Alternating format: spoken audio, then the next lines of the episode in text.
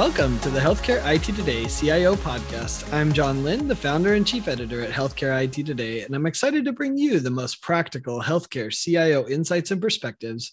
We know your job is challenging and we want to help you be more successful. And today's guest on the podcast is Brian Bliven. He's Chief Information Officer at MU Healthcare. Welcome, Brian. John, thanks for having me. Happy to be here. Yeah, so excited to talk about an award you received. But before we get to that, uh, tell us a little bit about yourself and MU Healthcare. Sure, sure. Um, MU Healthcare, an academic system in the middle of the state of Missouri, uh, is part of the UM system of, of uh, campuses across the state of Missouri. We're located, headquartered here in Columbia, Missouri, right in the middle of the state. And have uh, five hospitals and around 60 ambulatory locations throughout mid Missouri and several affiliates. Um, and I have been part of the University of Missouri Partnership uh, Tiger Institute since 2010. Wow. Um, so it's been been a long journey, really, since that partnership started. um, I came here as a director of, of IT applications, and in 2013 had the opportunity to serve as the chief information officer and have been in that that role since and then also the executive director of the tiger institute for health innovation which is that partnership with cerner corporation awesome we want to talk about that but you know it's great that you've had such a, a deep experience with them a long tenure which is interesting to think about for our cios but uh, as you look yeah. back at that what IT projects do you think have really made the biggest difference for patients and kind of what's been the impact? Oh, there's been a great deal over that time frame. And when we started out, it was really just the implementation of, of IT and not the optimization. So there's definitely the impacts that that has on an organization and your patients. But to answer your question, it's been the ones where we focus on quality, I think, that come to mm. the top of mind. It's when we're, uh, as the IT organization, partnered with the clinicians and focusing on on outcomes and driving outcomes. Um, one in particular, and one uh, as we start thinking through like our Davies Award submission was uh, the implementation of the news uh, early warning systems scores uh, for sepsis and how we went through embedding that as into into our technology and then also into the processes around it, trying to get the information to the right people. Um, that one, you know, we can tie back to impacting our mortality in the sepsis area and and so you can just see the, the impact that that had on the health system um, others though across you know patients we've done a lot too in in terms of just engaging patients with technology uh, mm-hmm. uh, implementing things like the patient portal and really trying to take it from an approach of what do our patients need and what do they expect to interact with uh, and in this day and age with with technology with your health system and that's evolved definitely over the past decade yeah. quite a bit. So um, you know there's definitely been several over the years but those would maybe the two that i would highlight those types of approaches where we're dealing directly with the patients or when we're focusing on on quality and outcomes. Yeah I love the first one. Uh, when I first got into healthcare, I thought, how cool would it be if the technology that I help implement helps save a life, right? I mean, it sounds like that's what you did, which yeah. it, it's awesome. Uh, let's talk about the patient portal.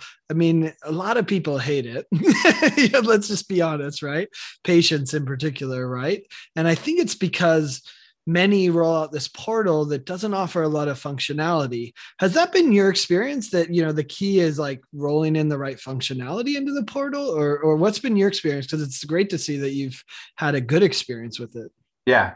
Well, and it's one of those things too where the expectation evolves very quick. So I'd say we were ahead of the curve and then you quickly get behind the curve and now we're in the catch up with the curve again when it comes to that engagement with with the technology but you're right focusing on what do patients really need and want and then what can you as the organization deliver on? And that's been you know a focus very early on is if we're going to turn on messaging and we're going to send out the notes and the documentation do we have the right processes and structure behind it so that there's good service? So mm-hmm. that you're getting a response that we can manage it measure it. Um, if we're allowing a, a physician to have the their schedule online to be booked making sure that it matches up with the experience that you would get if you tried to do a phone call uh, and having to set those expectations like maybe not everybody given the functionality that we have is right for online scheduling at this point. Um, but for those that are, primary care is kind of where we initially focused, having those functions available. Um, I have like an, an uh, a personal connection on being able to talk about the functionality is my wife. She refers to herself as Gloria Ingalls Wilder, saying I'm, uh, you know, not into technology, and if and if I can read the notes and get online and find out the scheduling, then you're doing pretty good. Uh, yeah. Uh, and also, I have two teenagers, so getting their getting their take on the technology also helps. Um, but no, that, that the interaction it's been it's been good to hear folks interact with it and say, you know, that really made it easier for me to schedule, or I didn't want to call and I didn't want to have to talk yeah. to somebody. I didn't have time. I could do it on my uh, on my time that I wanted to. Um, that makes a difference. That's a good good impactful uh, thing to have.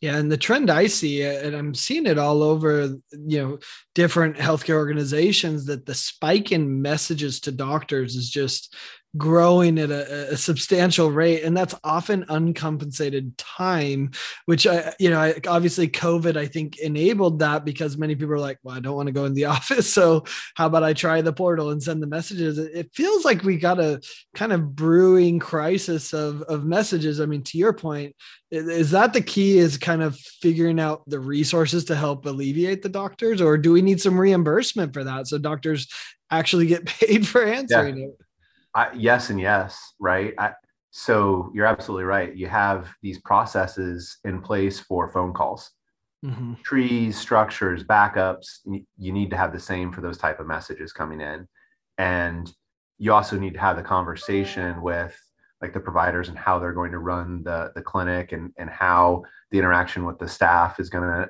is is going to be beneficial from messaging patients what expectations are you setting? Is it going to be just the provider reading it or is it going to be their partners and their staff? And, and making sure you have those up front and then having the technology that'll allow you to create like the pools so the messages can get answered and make sure you track it.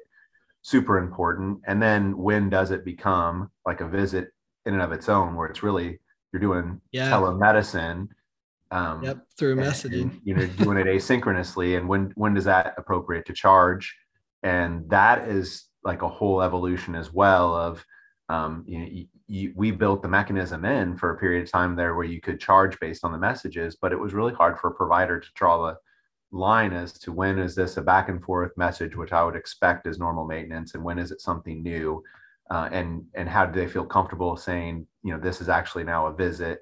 Uh, and that was years ago uh, but i still think that there's that is it, it, there's a mismatch in expectation and, and when when is it uncompensated care and when do you need to have a visit for it and when is it follow on for a previous right. existing condition. So and then you know think about payment models and members and and all sorts of things that could factor into that would that would change how it would work but you're absolutely right.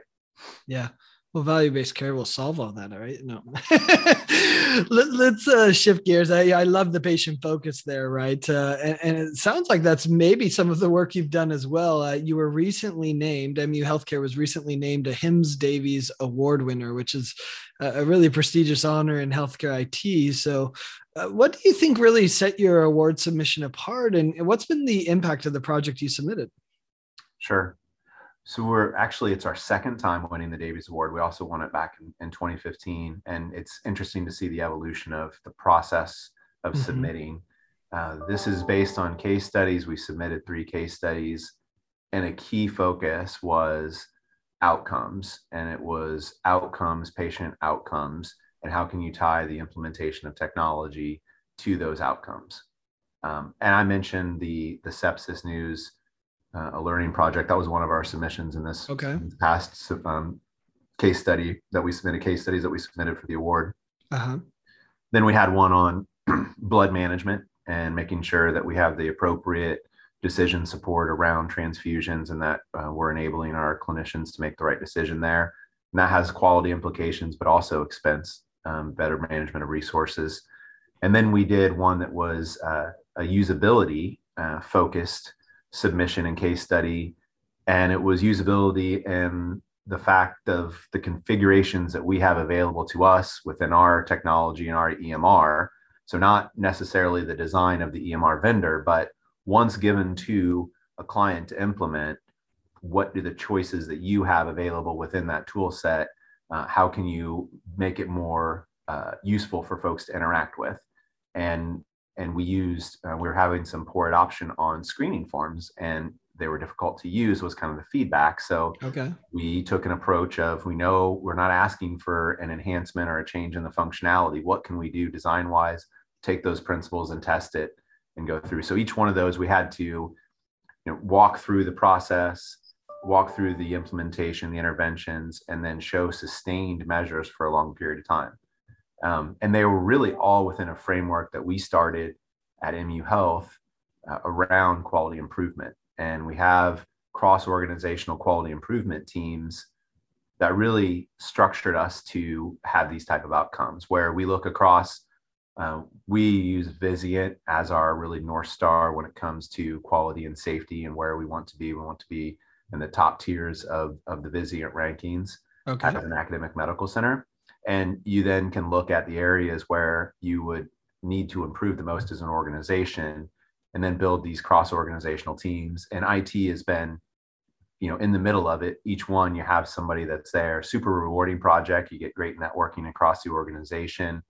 Uh, and then you get to try these implementations, uh, these interventions and measure them and see if they're, if they make an impact. And then is it qual- qualified to scale out? And that's all kind of part of that performance improvement structure led by our, uh, led, by our quality organization, excuse me.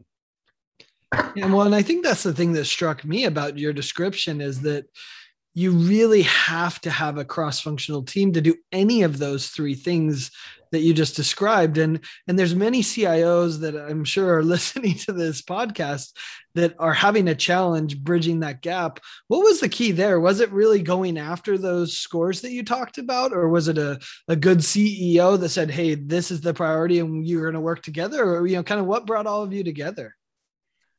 Organizational focus. um, you know, our mission is to save and improve lives. Everyone believes that, and when you look at quality and safety scores, it's it's a it's a representation of that. So if you see a score where you're like, you know, that's not representative of what we feel the care that we're delivering, uh, and having the data available to slice and dice the measures and say what are the drivers of a score that we think should be better. We should be better than we're currently representing ourselves, uh, and then use classic performance improvement. And it's not an IT project. IT might be a portion of it that you use to implement, which lined up with the, the Davies Award. But uh, and I think that's also a key of IT is an enabler and the technology and HIMSS Davies representing how are you how are you leveraging IT to drive your organization not at, not how are you leveraging it to try to be the best at using IT but what are you actually able to mm-hmm. implement and sustain. It's a it's a platform that we have kind of the foundation for. How can you use it to get better? Uh, and it's super rewarding then for our staff to get yeah. uh, on the IT side involved in those in those projects and see the meaningful work. Yeah, I think it's such a mindset shift because pretty much every project has some IT. so you could say it's an IT project and yet uh, you know to, if you lead with the it you may not get the best outcome is what i'm learning absolutely agree 100% you got to have the clinical and operational leadership and then the it is a tool and uh, a lot of times flowing out the processes and then figuring out where the it interventions could be and that was the case with sepsis we had it was one where it's it's something that we knew we needed to focus on we took several runs at interventions that while it made logical sense it didn't vet out in the real world is moving the mm. needle. And it was really taking not just like within the EMR and having an alert, it was who needs to get noticed, who need who has the time to be able to react to the notification and are you getting somebody else involved and someone that's already busy that already knows the patient's you know really sick uh, and they might you know do they need help and and so that was part of the intervention is yes we take the score put it in the workflow if it reaches a certain threshold, we'll send it to a response team so that they can get involved and, and offer some help. And that's mm-hmm. what ultimately really drove the metric and we were able to sustain. We tried several different iterations before that that just didn't provide the value that we needed. Yeah. I think it takes some humility as an IT person to say, you know that piece of paper might be a better solution sure we could do it with this but that that's over engineering it or you know whatever the solution might be so that that's great yeah so you talked a little bit about your, you know, Tiger Institute for Health Innovation, which I, th- I, think is a really unique approach to health IT operations. You talked about it being a, a, pub, a private public partnership between uh, University of Missouri and Cerner. Tell us how that works, and, and, is this a model that other healthcare organizations should follow? Um, maybe I'll tell you how it works, and then we can we can yeah yeah on, we dive into that yeah it's uh, it's definitely unique uh, so started in in 2009 uh, and at the time if you if you go back to 2009 thinking of the uh, american reinvestment act and meaningful use was about to um, be yep. to the forefront and so lots of implementations going on and if using the the HIMSS analytics emr adoption measures uh-huh. University of Missouri was setting it around that level two currently and knew that they would have to move very quickly. Uh, and they had been a, a Cerner client since the mid 90s. Wow. And we're wondering, is this the right relationship to, to move us forward? And there were a group of physicians at the university that kind of sparked a relationship with the engineers at Cerner. We're a couple hours away from Cerner's headquarters right. here. And they would drive back and forth and started having these meetings. And they came up with some cool functionality that now is pretty commonplace at all. It is commonplace at all Cerner clients is the what, what's referred to as MPages, which is a different way to view the chart. That was something that came out of this relationship. Uh-huh. And uh, the CEO of Cerner at the time, Neal Patterson, and then the uh, president of UM System uh, at the time, a gentleman named Gary Forsee, were having these conversations around what was different about that relationship. You know, we how can we move faster? How can we do innovative things? And they got to this concept of it was a partnership. And there's so much overlap in the visions within MU Health uh, and Cerner. Uh, if we started to, to, take an approach that was different, uh, how would that look? and so they came up with a governance structure. And that still exists in today where we're operated by a board of governors that has representatives from Cerner executives as well as university and we moved the IT functions of MU Healthcare into this Tiger Institute. Uh, and that had really a follow on order of you were able to really create a brand around your IT organization. Mm. I mean, mm. before we were we were known as IT, uh, and yeah. and now you're the Tiger Institute for Health Innovation, and and so that you're able to to create a brand around it, and and really um, here's a reason we have both organizations that are saying this is important to us and so it changed really the the focus i know when i first started there was a, a very large uh, cpoe order entry project that was ongoing uh-huh. and like the first uh, like right before the big announcement you, you, go to the meetings and it was you have a nursing supervisor and uh, a unit clerk and one of the it physicians that was involved and, and a couple other people. And then after this big splash, you know, the the project group was the chief medical officer, the chief nursing officer. It, it, created kind of that engagement of no, we're all serious about this. This is important. We need to make progress, and we're going to work together on it. So it, it really changed the framework of both the the way that we would work through with with Cerner and vice versa. So not as as vendor, it's more as partner, and we're going to work through the challenges together. And then also within the organization that this is important and we need to be successful. We need to make sure that we have a dynamic IT implementation. Um, so fast forward, you know, we've renewed up through the year 2030 uh, now for this Tiger awesome. Institute partnership, and definitely changes along the way. Um, you know, first it was all about that we've got to move and we've got to be able to get this implementation right and, and right. quickly. Uh, and we went from HIMSS level two to HIMSS level seven in a couple of years, both inpatient and outpatient. And then it was, what do we do with this system? That that was just the basement. That was the foundation, or right, or the plumbing, as it was kind of referred to. We've laid that plumbing. What are we going to do with it? Uh, and then then using something like the Davies, where it's like, what value are you getting out of IT as an approach to say this is what we want to do is we want to try to drive the organization with this IT platform. Yeah. I would have never thought the value of branding to an IT organization to the rest of them. Uh, I think that's a universal principle that could be applied to to any healthcare organization. It probably helps you in recruiting people as well, right? Uh, you know, as you recruit people, you know, I don't think Columbia, Missouri is the uh, hotbed of uh, IT professionals that want to move there, right? So does that help in the recruiting side as well? It does, and don't knock Columbia. It is. It is a. It I want to go there. My friend invited me. I hear there's some great river rafting and things, so I, am Absolutely. down. Absolutely. um, no, it does, and you know I've seen it. Uh, a fan of different leadership books. You've seen it, uh, like in in the book about Face. There, you know, the rebranding, kind of like a military unit, changing the name and creating that uh, it, it is something that you can take advantage of and it does create that sense of, of pride that um, here's here's what we're trying to accomplish and create. And the important thing is it has to tie back into the organization. It, ha- it can't conflict. It has to align completely with the, the mission of the organization which which it does here. Yeah that makes sense. So as a cio you know there's so many things you could work on and i think this is the one of the things we talk a lot about on, on, this podcast but how do you approach kind of prioritizing projects as cio are, are there any tricks to kind of governance and priorities for you? Oh i don't know about tricks. Um, it is it's work. it's, it's, yeah it's i mean it's simple but it's very it's not easy. Um, you know prioritization is the right word is is looking at at what you need to accomplish. Um, I'll tell you, we've evolved and I expect that we'll continue to evolve. I don't think that there's a right answer. Uh, I think that you can continue to get better. Um, but you do look at what are the strategic priorities of the organization? What are the regulatory things that you have to get done? And that kind of right. creates the boulders.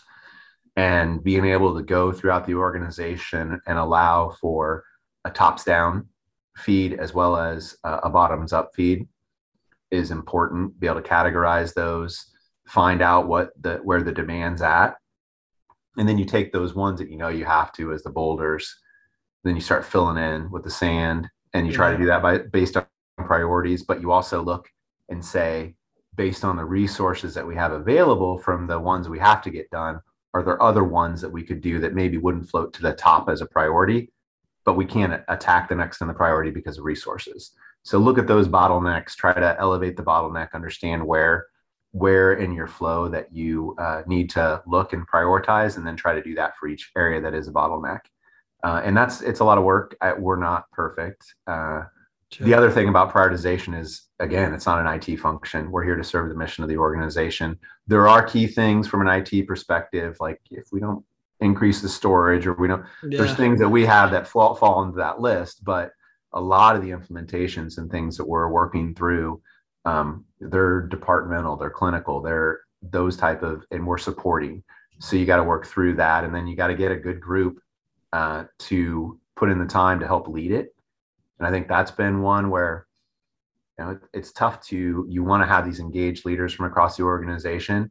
Some of the it projects aren't easy to understand and, mm. and you kind of come like i'm being asked to represent my area and so you understand maybe what you'll need but if someone from another department is explaining their projects like oh yeah it's all fine and good we really need an engaged group that's willing to understand the different projects and how they fit in and and help us understand what we need to focus on. And then you got to be willing to make a decision.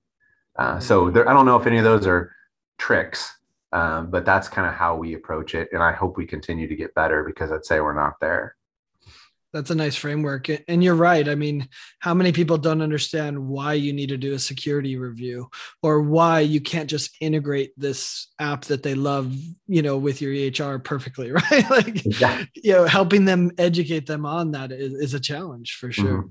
yeah. absolutely Cool. Well, as we wrap up, uh, you know, I, I, always like to end with some career advice or career perspective. So, what's the best piece of career advice that you'd give a, a new CIO or, or maybe an aspiring CIO? Um, I have come to realize just how vastly different the CIO roles are at different organizations, from critical access, community hospitals, through large IDNs, and just the different scope of the role.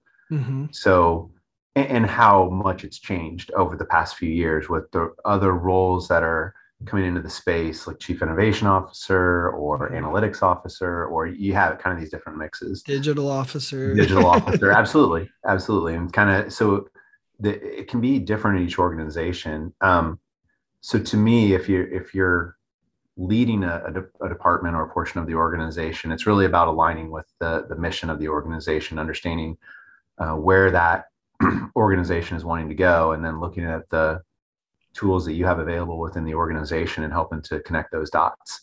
Uh, so I think if you do that and you, and you view yourself not as the the person that is the best at technology, but how can I be a leader within the organization and help to contribute and help other leaders that are in your peer group accomplish what they need to accomplish. Uh, so it's kind of that. Uh, it definitely I would suggest that service mentality of trying to work across your peer group and then also you're here to support your organization. So that's that's really the job of of a leader is to uh, help their organization carry out explain kind of the direction and and help to inform and then support and help remove roadblocks. Um, and i think you had mentioned earlier like good dose of humility uh, is mm. you're you're a service part of the organization. You're trying to help other people and you definitely need to bring that. Love it well, Brian, this was a lot of fun, and uh, congratulations on the HIMSS Davies Award uh, times two. Uh, that's a that's a big honor, and uh, appreciate you sharing your insights and perspectives. And thanks everyone for watching. If you want to find all the episodes of the CIO podcast, you can check them out at healthcareittoday.com. Thanks, Brian. Thank you, John.